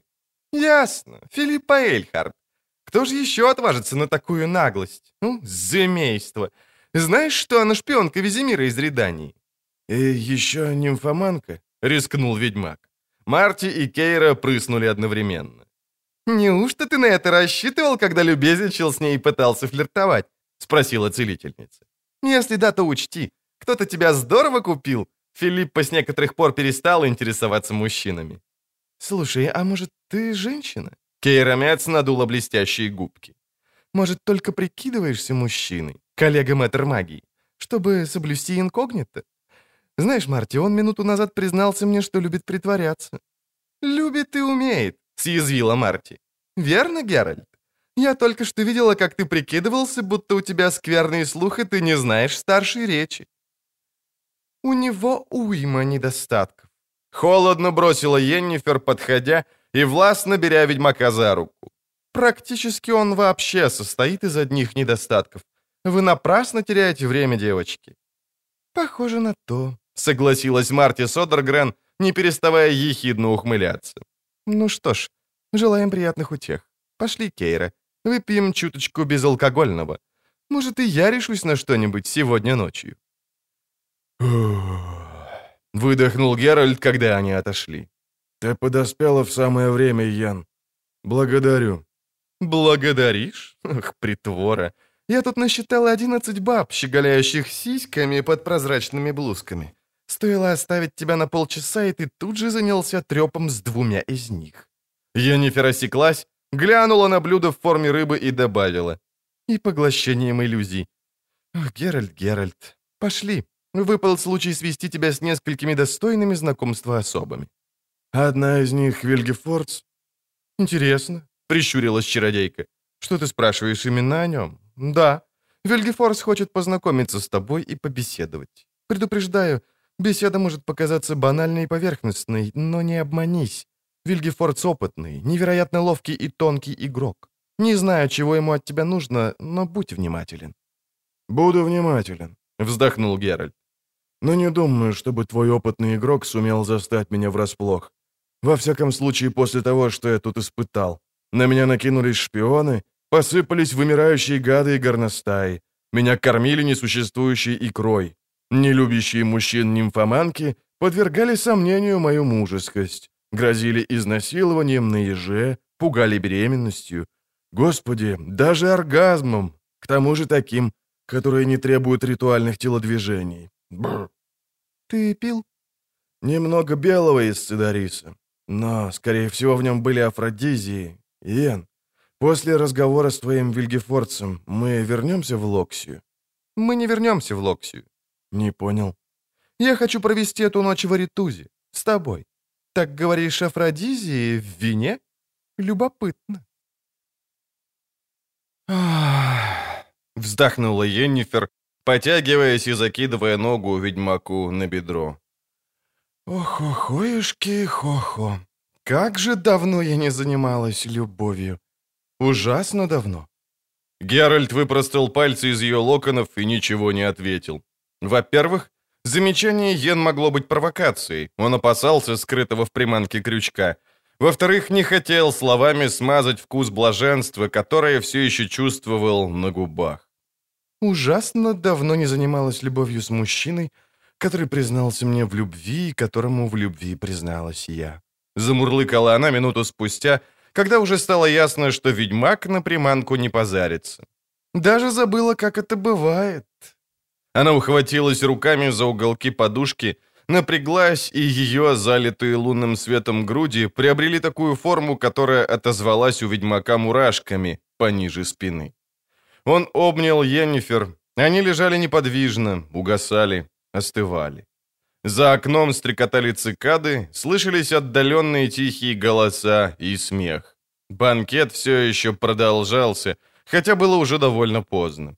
«Геральт?» «Да, Йен». «Расскажи». «О разговоре с Вильгефорцем? Сейчас? Давай лучше утром». «Нет, сейчас. Прошу тебя». Он посмотрел на секретарчик в углу комнатки.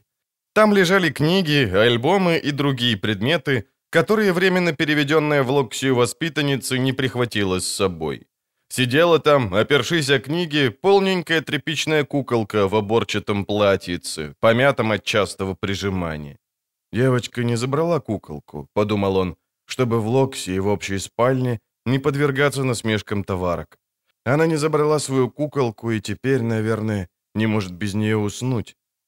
Кукла смотрела на него глазами-пуговками. Он отвернулся. Когда Йеннифер представляла Геральта капитулу, он внимательно наблюдал за чародейской элитой. Хен Гедемгейт удостоил его лишь кратким, утомленным взглядом. Было видно, что банкет надоел старику. Артаут Терранова поклонился, двусмысленно улыбнувшись и переводя взгляд с него на Йеннифер, но тут же посерьезнел под взглядами коллег. Голубые эльфьи глаза Францески Финдебаир были непроницаемы и жесткие, как стекло. Когда Геральта ей представляли, Маргаритка из долин улыбнулась. Улыбка, хоть и сногсшибательно красивая, заставила ведьмака внутренне содрогнуться. Тиссая Деврие, которая, казалось, была целиком поглощена тем, что непрерывно поправляла манжеты и бижутерию, улыбнулась ему не столь сногсшибательно красиво, зато гораздо искреннее. И именно Тисая тут же завела с ним разговор, напомнив одно из его благородных ведьмачьих деяний, которое он, надо сказать, запамятовал и подозревал, что таковое высосано из пальца.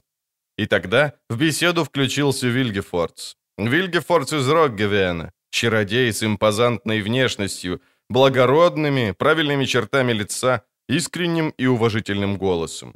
Геральт знал, что от таких типов можно ждать чего угодно.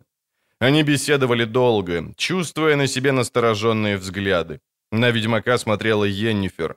На Вильгефорца молодая чародейка с приятными глазами, все время прячущая нижнюю часть лица за веером. Они обменялись несколькими необязательными фразами, затем Вильгефордс предложил продолжить беседу в более узком кругу. Геральту показалось, что Тиссая Деврие была единственной, кого это предложение удивило. «Ты уснул, Геральт?» Ворчание Йеннифер вырвало его из задумчивости. «Ты же собирался рассказать о вашем разговоре». Куколка с секретера глядела на него пуговками глаз. Он не выдержал ее взгляда. «Как только мы вышли на галерею», — начал он, немного помолчав, «девица со странным лицом...» «Лидия ван Бредерворд, ассистентка Вильгефорца». «Да, верно ты говорила. Ничего не значащая особа. Так вот, когда мы вышли на галерею, эта ничего не значащая особа остановилась, взглянула на него и о чем-то спросила, телепатически. Это была не бестактность. Лидия не может пользоваться голосом. Я догадался, потому что Вильгефордс ответил ей не телепатически. «Да, Лидия, прекрасная мысль», — ответил Вильгефордс. «Мы прогуляемся по галерее славы. Ты сможешь кинуть взгляд на историю магии, Геральт из Ривии. Ты, конечно, знаком с историей магии, но сейчас тебе предоставится возможность ознакомиться с ее иллюстрированным вариантом. Если ты тонкий знаток искусства, не пугайся. Большинство картин — работы студента-энтузиаста Казаритузы. Лидия, будь добра, дай чуточку света. Здесь темновато. Лидия Ван Бредерворд повела в воздухе рукой, и в коридоре тут же стало чуть светлее. На первой картине был изображен древний парусник, который буруны метали меж торчащих из кипени рифов. На носу корабля стоял мужчина в белом одеянии. Его голову окружал светящийся ореол. «Первая высадка», — догадался ведьмак. «Конечно», — подтвердил Вильгефордс. «Корабль изгнанников. Ян Беккер овладевает силой. Успокаивает волны, доказывая тем самым, что магия вовсе не обязательно должна быть злой и разрушительной, но может спасать жизнь. Это событие действительно имело место? Сомневаюсь, усмехнулся чародей. Гораздо вероятнее, что во время первого путешествия Беккера вместе со спутниками, перевесившегося через борт, выворачивало наизнанку. Силой удалось овладеть лишь после высадки, которая, по странной случайности, оказалась удачной. Пройдем дальше. Здесь ты опять видишь Иоанна Беккера. Он заставляет воду брызнуть из камня в том месте, где было заложено первое поселение. А тут, взгляни, окруженный коленопреклоненными поселенцами, Беккер разгоняет тучи и сдерживает ливень, чтобы спасти урожай. А какое событие изображает эта картина? Распознавание избранных. Беккер и Джамбатиста подвергают магическому испытанию прибывающих поселенцев, чтобы выявить истоки. Этих детей отнимут у родителей и отправят в Мирту, первое пристанище магов. Ты видишь воистину исторический момент. Гляди, все дети напуганы. Только вон та решительная брюнеточка протягивает руки к Джамбатисте. Это прославившаяся впоследствии Агнес из Гланвилля, первая женщина-чародейка. За ее спиной стоит мать, грустная какая-то. А это что за массовая сцена? Новиградская уния. Беккер, Джамбатиста и Монг заключают соглашение с владыками, жрецами и друидами. Что-то вроде пакта о ненападении и отделении магии от государства. Страшный кич. Пройдем дальше. Здесь мы видим Джоффрия Монка, отправляющегося в горы Понтара, тогда еще носившего название Айвон и Понтар Глевенелен. Река Алебастровых мостов. Монк плыл в Локмуинну, чтобы склонить тамошних эльфов принять группу детей истоков, которых должны были обучать эльфьи маги. Возможно, тебе будет интересно узнать, что среди них был мальчик, которого позже назвали Герхартом Изаэля. Ты с ним только что познакомился. Теперь он Хен Геденгейт. «Сейчас...» — ведьмак взглянул на чародея. «Самое время вспомнить, что спустя несколько лет после столь мирного и успешного похода Монка войска маршала Раупеннека из Третогора учинили резню в Локмуинне и Эстхэмлете, перебив всех эльфов, невзирая на возраст и пол. И разразилась война, окончившаяся бойней у Шайра Ведда. При столь глубоком знакомстве с историей Снова улыбнулся Вильгефордс. «Ты не можешь не знать, что в этих войнах не участвовал ни один из ныне здравствующих чародеев. Потому ты ни одна воспитанница и не вдохновилась темой. Пошли дальше». «Пошли. А что за событие отражено на этом полотне?» «А, знаю. Это Рафар Белый примиряет враждующих королей и кладет конец шестилетней войне. А здесь мы видим Рафара, отказывающегося принять корону. Прекрасный, благородный жест». «Ты так считаешь?» наклонил голову Вильгефордс. Ну что ж, во всяком случае, это был жест со значением. Однако Рафар принял пост первого советника и фактически правил страной, ибо король был дебилом. «Галерея славы», — буркнул ведьмак, подходя к следующей картине. «А что у нас тут?» Исторический момент создания первого капитула и утверждения ордена. Слева направо сидят Герберт Стаммельфорд, Аврора Хэнсон Иво Рише, Агнес из Гланвилля, Джоффри Монк и Радмир из Торкарнедда. Здесь, если быть честным, тоже так и просится дополнительная батальная картинка, потому что вскоре в жестокой войне прикончили тех, кто не хотел признавать капитул и подчиниться ордену. В частности, Раффара Белого. Но об этом факте исторические трактаты умалчивают, чтобы не замутить прекрасную легенду, сложенную о нем. А здесь... Хм, да, это, пожалуй, писала очень юная воспитанница. Верно, кстати, это аллегория. Я бы назвал ее аллегория триумфа женственности. Воздух, вода, земля, огонь. И четыре известные чародейки, магистры, овладевшие силами этих стихий. Агнес из Гланвилля, Аврора Хэнсон, Нина Фиораванти и Клара Ларисса де Винтер. Взгляни на следующее, очень удачное полотно. На нем тоже изображена Клара Ларисса, открывающая Академию для девушек, в здании, в котором мы сейчас находимся. А портреты – прославленной выпускницы Аритузы. Вот длинная история триумфа женственности и постепенной феминизации профессии. Янна из Мурревеля, Норт Вагнер, ее сестра Августа, Жейд Глевессик, Летисия Шарбонне, Илона Луантиль, Клара Деметия Крест, Виолента Суарец, Эйприль Венхавер и единственная из ныне живущих Тиссая Деврие. Пошли дальше. Шелковое платье Лидии Ван Бредерворд шелковисто шептала, и в этом шепоте слышалась опасная тайна. «А это что?» Геральт остановился. «Что за чудовищная сцена?» Мученичество мага Радмира, с которого живьем содрали кожу во время восстания Фальки. На дальнем плане полыхает город Мирта, который Фалька приказала предать огню. За что вскоре спалили самую Фальку? На костре. Широко известный факт. Темерские и риданские дети до сих пор играют в сожжение Фальки в сочельник Саавины. Давай вернемся. Осмотрим другую сторону галереи. Хочешь о чем-то спросить? Слушаю. Меня удивляет хронология. Конечно, я знаю, как действуют эликсиры молодости, но одновременные изображения на полотнах ныне живущих и давно скончавшихся... Иначе говорят, ты удивлен, что встретил на банкете Хена Геденгейта и Тиссаю Деврие, но не обнаружил ни Беккера, ни Агнес из Гланвилля, ни Стаммельфорда, ни Нины Фиараванти?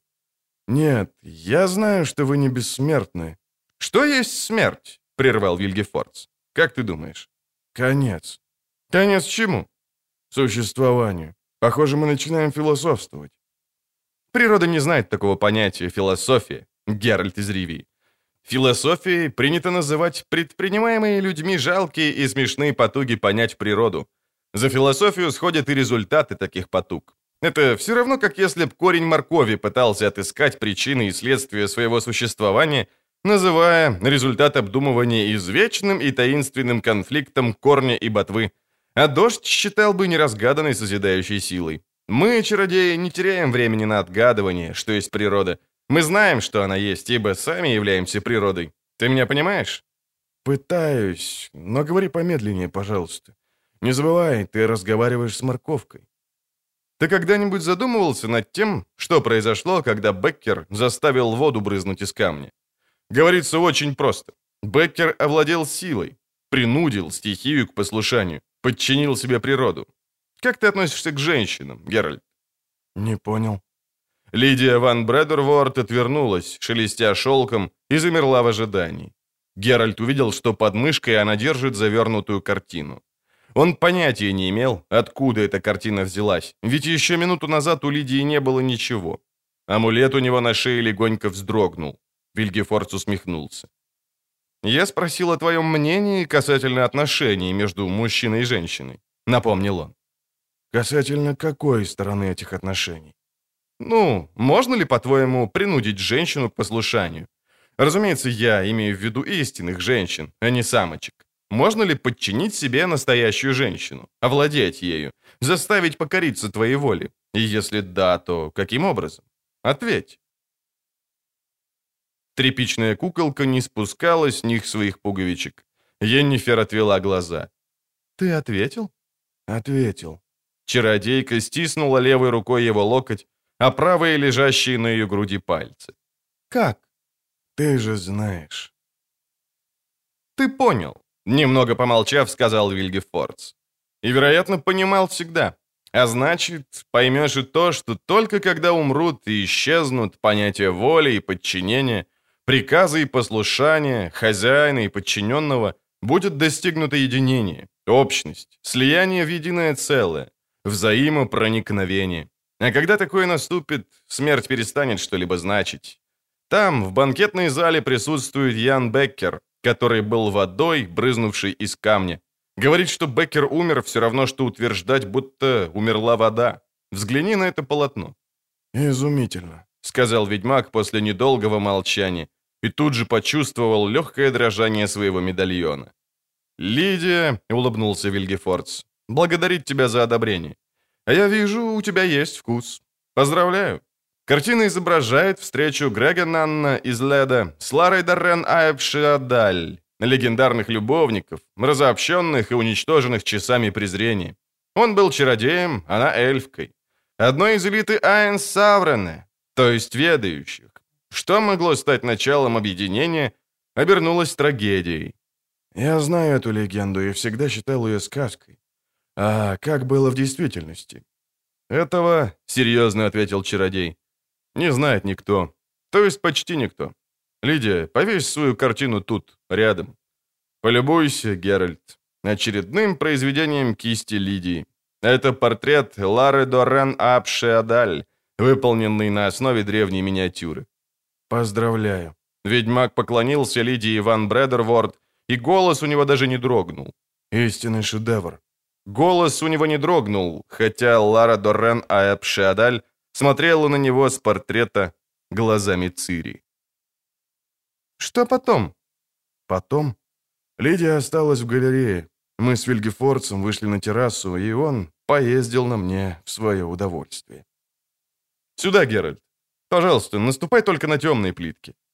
Внизу шумело море. Остров Таннет вздымался из белой пены прибоя. Волны разбивались о стены Локсии, лежавшей прямо под ними. Локсия, как и Аритуза, искрилась огнями. Вздымающийся над ними каменный горб Горштанга был черен и мертв. Завтра чародей проследил за взглядом ведьмака. Члены капитула и совета облачатся в традиционные одежды, знакомые тебе по древним гравюрам. Серые, не спадающие до земли плащи и островерхие шапки, а также вооружаться длинными палочками и посохами, уподобляясь таким образом колдунам и ведьмам, которыми пугают детей. Традиция? Ничего не поделаешь. В сопровождении нескольких делегатов мы отправимся наверх, в Герштанг.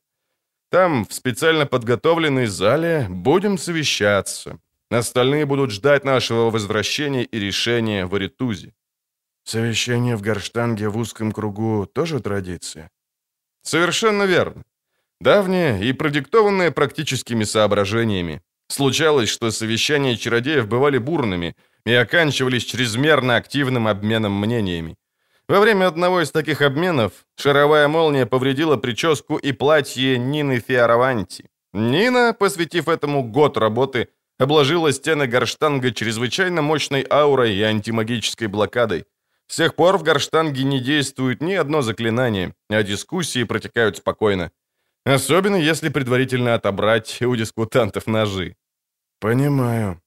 А башня, что повыше Горштанга, на самой макушке, это что?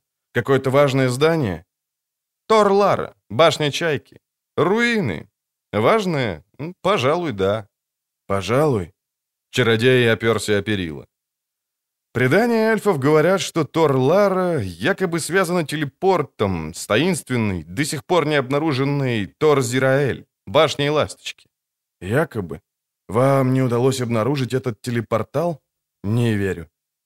И правильно делаешь. Мы обнаружили портал, но его пришлось заблокировать.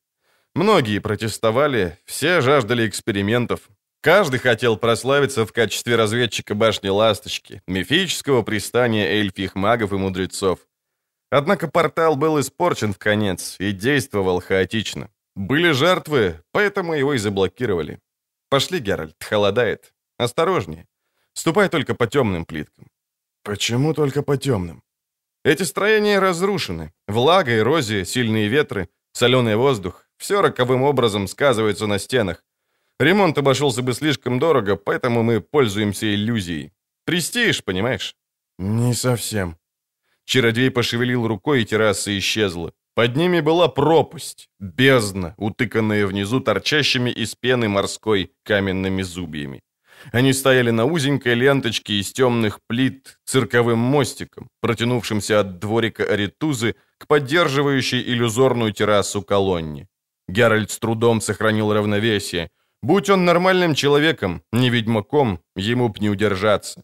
Но даже он был захвачен врасплох. Чародей, конечно, заметил его резкое движение, да и выражение лица, несомненно, как-то изменилось. Ветер покачнул его на узкой дорожке, пропасть взвыла зловещим шумом волн. «А ведь ты боишься смерти», — ухмыльнулся Вильгефордс. «Все-таки ты ее боишься». Тряпичная куколка глядела на них глазками-пуговками. «Он тебя обманул», — проворчала Йеннифер, прижимаясь к ведьмаку. «Никакой опасности не было. Он наверняка страховал тебя и себя левитационным полем. Рисковать он не стал бы. Что дальше?» «Мы перешли в другое крыло Аритуза. Он провел меня в большую комнату. Скорее всего, кабинет одной из учительниц, а то и ректорши. Мы присели за стол, на котором стояли песочные часы.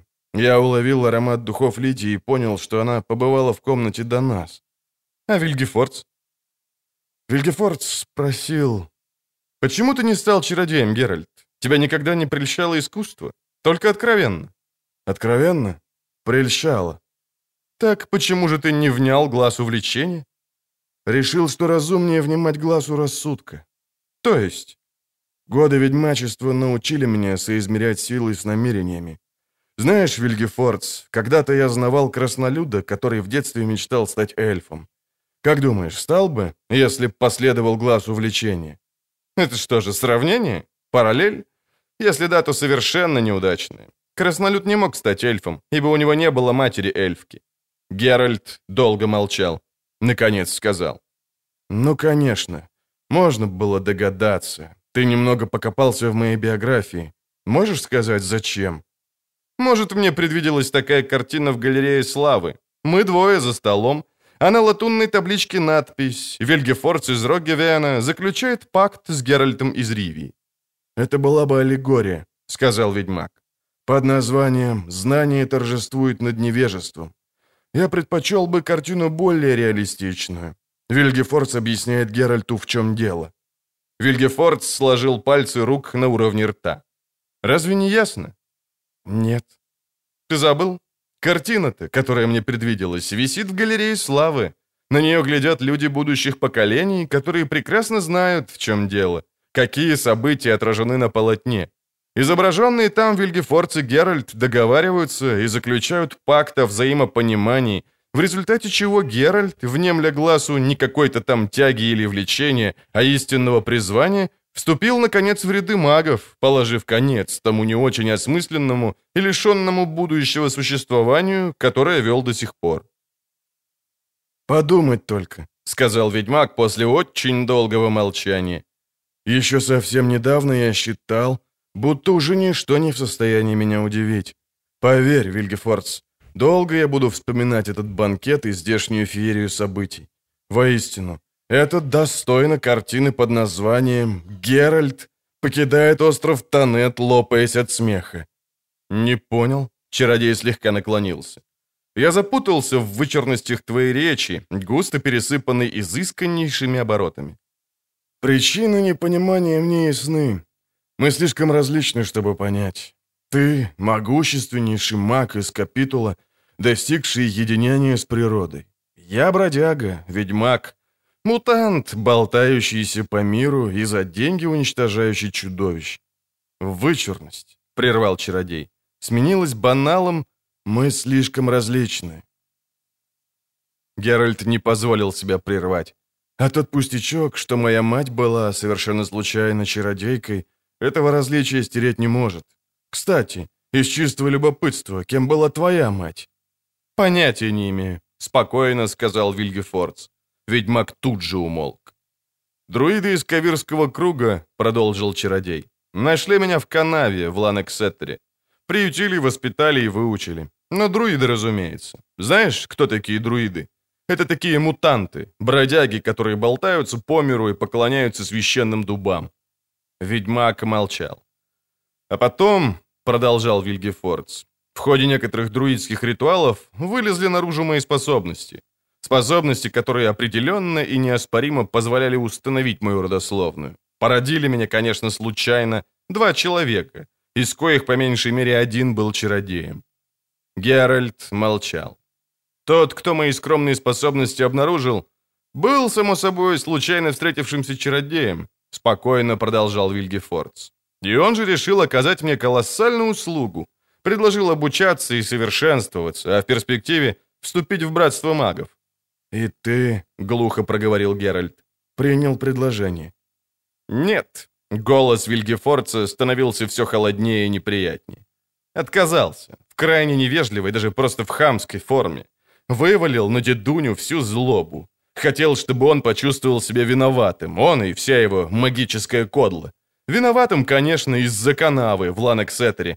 Виноватым в том, что один или два прощелыги магика, лишенные сердца и человеческих чувств, поганцы, кинули меня в канаву после рождения, а не до него. Чародей, конечно, и не понял меня, и не возмутился тем, что я ему тогда сказал. Пожал плечами и пошел прочь, заклеймив тем самым себя и своих соратников печатью бесчувственных, невежественных, заслуживающих величайшего презрения подлецов.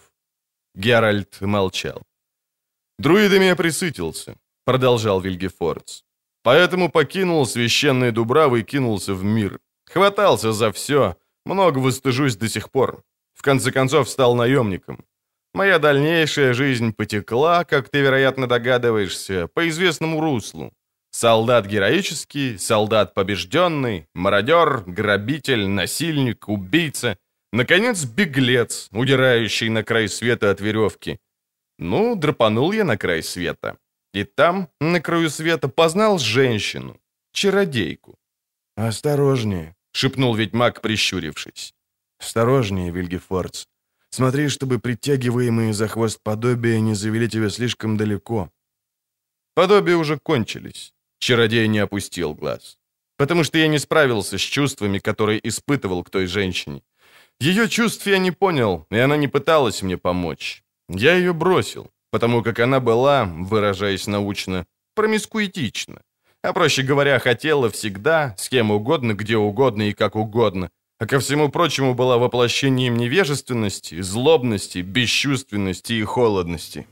Подчинить ее себе было невозможно, а подчиняться ей унизительно.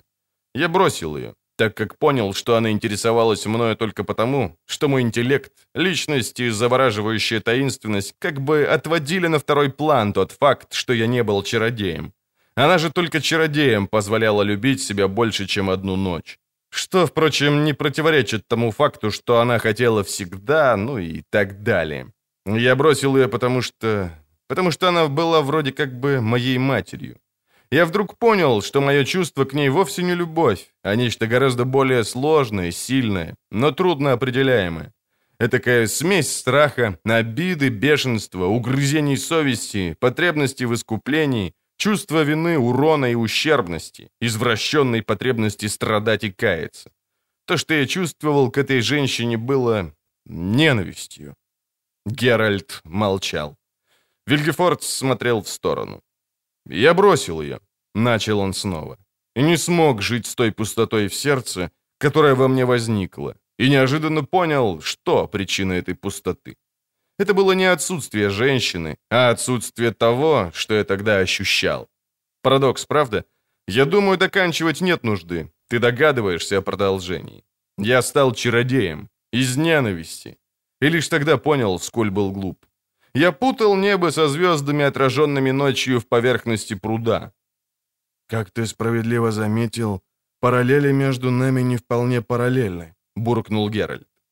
«Вопреки видимости, между нами мало общего, Вильгефордс. Что ты хотел доказать, рассказывая свою историю? Что путь к вершинам чародейства крут и труден, но доступен всем, даже, прости за параллели, незаконно рожденным и подкидышам, бродягам и ведьмакам? «Нет», — прервал чародей. «Я не собирался доказывать, что такой путь доступен каждому. Это очевидно и давно доказано. Не было нужды доказывать и то, что для определенного рода людей другого пути попросту не существует». «Итак», — усмехнулся ведьмак, — «выбора у меня нет. Придется заключить с тобой пакт, которому предстоит быть темой картины и стать чародеем. Только из-за генетики. Ну-ну, мне немного знакома теория наследственности. Мой отец, до чего я дошел с немалым трудом, был бродягой, невеждой, грубияном, авантюристом и рубакой. У меня может оказаться избыток генов от папочки, а не от мамули. То, что я тоже неплохо умею рубить и колоть, вроде бы подтверждает сказанное. «И верно», — ухмыльнулся чародей. Слушай, песок почти весь просыпался, а я, Вильгефорц из Роггевиана, магистр магии, член капитула, все еще не без приятственности треплюсь с невеждой, рубакой и бродягой, сыном невежды, рубаки и бродяги. Мы обсуждаем вопросы и проблемы, которые, как известно, обычно обсуждают, сидя у костров. Невежды, рубаки и бродяги. Например, генетику. Откуда ты вообще знаешь это слово, друг мой рубака? Из храмовой школы в Эландере, в которой учат читать по слогам и писать 24 руны? Что заставило тебя читать книги, в которых можно найти эти и подобные слова? Где ты оттачивал риторику и красноречие? И зачем? Чтобы общаться с вампирами? Хм, друг мой, генетический бродяга, которому улыбается Тесая Деврие. Друг ты мой, ведьмак. Рубака, привлекающий Филиппу Эльхард так, что у нее аж руки трясутся. Невежда, при одной мысли о котором Трис Мэригольд становится краснее мака. А Йеннифер и не говорю. Может, и хорошо, что не говоришь. В часах действительно осталось совсем мало песку. Можно песчинки пересчитать. Не пиши больше картин Вильгефордс. Говори, в чем дело. Представь себе, будто мы сидим у костра. Два бродяги. Запекаем на вертеле поросенка, которого только что сперли, и тщетно пытаемся упиться березовым соком. Я задаю простой вопрос, а ты отвечаешь. Как бродяга бродяги. И как же он звучит, твой простой вопрос? Что за договор ты мне предлагаешь? Какой пакт мы должны заключить? Зачем я понадобился тебе в твоем котле, Вильгефордс? В котле, в котором, сдается, уже начинает бурлить. Что здесь, кроме канделябров, висит в воздухе? Хм. Чародей задумался или сделал вид, будто задумался. Вопрос непрост, но попытаюсь ответить. Только не как бродяга-бродяги. Отвечу, как один наемный рубака другому, себе подобному. Ну что ж. Так слушай, друг рубака. Намечается солидная драчка. Битва не на жизнь, а на смерть. Поблажек не будет. Одни победят, других расклюют вороны. Говорю тебе, друг, присоединяйся к тем, у кого больше шансов. К нам. Других можешь бросить и наплевать на них. Им ничего не светит. Так зачем же погибать вместе с ними? Нет-нет, друг, не кривись. Я знаю, что ты хочешь сказать, мол, ты нейтрален. Мол, тебе до свечки и те, и другие. Ты просто переждешь заварушку в горах, в Каэр-Морхане. Скверная идейка, дружок. У нас будет все, что тебе любо. Если же не присоединишься, потеряешь все и поглотит тебя пустота, считая ненависть. Уничтожит наступающий час презрения. Будь же благоразумен и примкни к соответствующей стороне, когда придется выбирать. А выбирать придется, можешь поверить. Поразительно. Паскудно ухмыльнулся ведьмак. Как будоражит всех мой нейтралитет. Всем не терпится заключать со мной пакты и союзы, предлагать сотрудничество, втолковывать, что необходимо делать выбор и присоединяться к соответствующей стороне. Вильгефордс, ты напрасно теряешь время. В этой игре я тебе партнер неравный. Не вижу возможности оказаться вместе с тобой на одном полотне в галерее славы, тем более на батальном». Чародей молчал. «Расставляй», — продолжал Геральт, — «на своей доске королей, ферзей, слонов и пешек. Не обращай на меня внимания потому что я на этой шахматной доске значу не больше, чем покрывающая ее пыль. Это не моя игра. Ты утверждаешь, что мне придется выбирать. Ошибаешься. Я не стану выбирать. Я подлажусь к событиям. Подлажусь к тому, что выберут другие. Я всегда так поступал. Ты фаталист. Да. Хоть это и еще одно слово, которого я знать не должен. Повторяю, это не моя игра. Неужто? Вильгефордс перегнулся через стол. В этой партии, ведьмак, на шахматной доске уже стоит черная ладья, намертво связанная с тобой узами предназначения. Ты знаешь, о ком я, верно? Думаю, ты не хочешь ее потерять. Глаза ведьмака превратились в щелочки. Что вам нужно от ребенка? Есть только один способ узнать. Предупреждаю, я не допущу, чтобы ее обидели. Есть только один способ сделать это. Я предложил тебе его, Геральт из Ривии. Обдумай мое предложение. У тебя впереди целая ночь. Думай, глядя на небо, на звезды, и не перепутай их с теми, которые отражаются в поверхности пруда. Песок в часах пересыпался.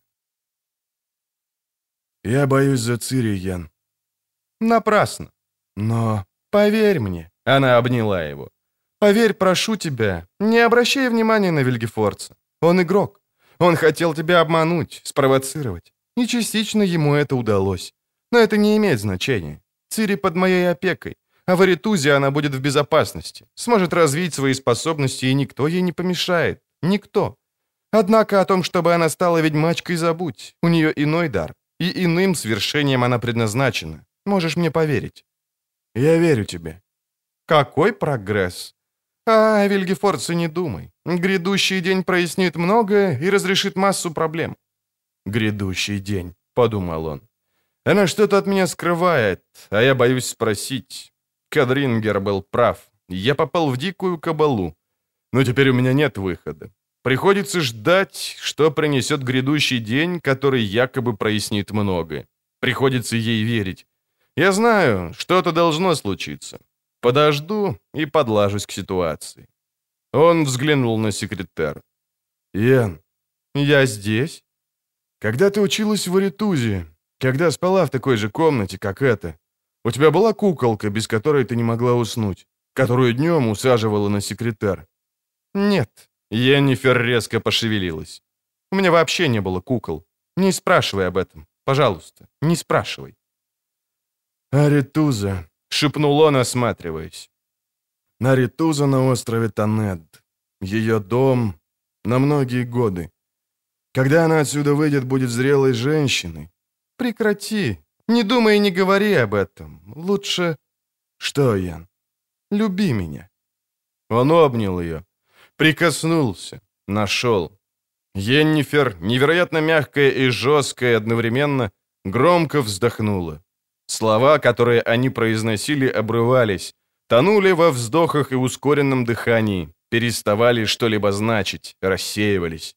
Они умолкали, сосредотачивались на поисках самих себя, на поисках истины. Они искали долго, нежно и тщательно, боясь неуместной поспешности, легкомысленности и развязности. Они искали сильно и самозабвенно, боясь святотатственного сомнения и нерешительности. Они искали осторожно, боясь кощунственной грубости. Они отыскали друг друга, преодолели страх, а минуту спустя нашли истину, которая вспыхнула у них под веками поражающей, ослепительной очевидностью, стоном разорвала сжатые в отчаянии губы. И тогда время спазматически дрогнуло и замерло, все исчезло, а единственным живым чувством было прикосновение. Минула вечность, вернулась реальность, а время опять дрогнуло и снова сдвинулось с места. Медленно, тяжело, словно огромный перегруженный воз. Геральт взглянул в окно. Луна по-прежнему висела на небе, хотя то, что случилось мгновение назад, в принципе должно было бы сбросить ее на землю. «Ой-ой-ой», — после долгого молчания проговорила Йеннифер, медленным движением стирая со щеки слезинку. Они лежали неподвижно на разбросанной постели под шум дождя, среди исходящего паром тепла и угасающего счастья, в молчании а вокруг них клубилась бесформенная тьма, перенасыщенная ароматами ночи и голосами цикад. Геральт знал, что в такие моменты телепатические способности чародейки обостряются и усиливаются. Поэтому старался думать только о прекрасном, о том, что могло принести ей радость, о взрывной яркости восходящего солнца, о тумане, стелющемся на рассвете над горным озером, о хрустальных водопадах, в которых резвятся лососи, такие блестящие, словно они отлиты из серебра, о теплых каплях дождя, барабанящих по тяжелым от росы листьям лопухов. Он думал для нее. Енифер улыбалась, слушая его мысли. Улыбка дрожала на ее щеке лунными тенями ресниц. «Дом?» — вдруг спросила Енифер. «Какой дом? У тебя есть дом?» «Ты хочешь построить дом?» «А, прости, я не должна». Он молчал. Он был зол на себя. Думая для нее, он против своего желания позволил ей прочесть мысль о ней. «Прекрасная мечта». Еннифер нежно погладила его по руке. Дом. Собственноручно построенный дом. В этом доме ты и я. Ты бы разводил лошадей и овец. Я бы занималась огородом, варила еду и чесала шерсть, которую мы возили бы на торг. На денежки, вырученные за шерсть и дары земли, мы бы покупали все необходимое. Ну, скажем, медные казанки и железные грабли. Время от времени нас навещала бы Цири с мужем и тройкой детей. Иногда на несколько деньков заглядывала бы Трис Меригольд. Мы бы красиво и благолепно старели. А если б я начала скучать, ты вечерами насвистывал бы мне на собственноручно изготовленной свирели. Всем известно, игра на свирели — лучшее лекарство от хандры». Ведьмак молчал. Чародейка тихонько кашлянула и сказала. «Прости». Он приподнялся на локте, наклонился, поцеловал ее. Она резко пошевелилась, обняла его. «Скажи что-нибудь». «Я не хочу тебя потерять, Ян». «Но я же твоя». «Эта ночь кончится». «Всему на свете приходит конец». «Нет», — подумал он, — «не хочу так. Я устал. Я слишком устал, чтобы спокойно принять перспективу концов, становящихся началами, с которых надо все начинать заново. Я хотел бы...» «Помолчи». Она быстро положила пальцы ему на губы. Не говори, чего бы ты хотел и о чем мечтаешь. Ведь может оказаться, что я не сумею исполнить твоих желаний, а это причинит мне боль. А чего хочешь ты, Ян? О чем мечтаешь? Только о досягаемом. А как же я? Ты уже мой? Он долго молчал и дождался той минуты, когда она прервала молчание. Геральт, м? люби меня. Ну, пожалуйста. Когда Геральт пришел в себя, луна по-прежнему была на своем месте. Яростно бренчали цикады, словно они и безумием, и иступленностью стремились перебороть беспокойство и страх.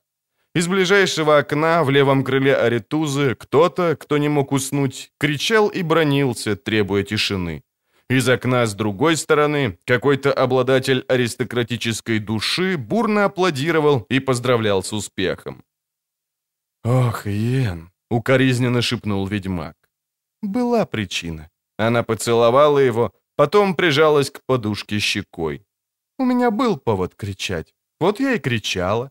Этого нельзя оглушить в себе, это нездорово и противоестественно. Обними меня, если можешь.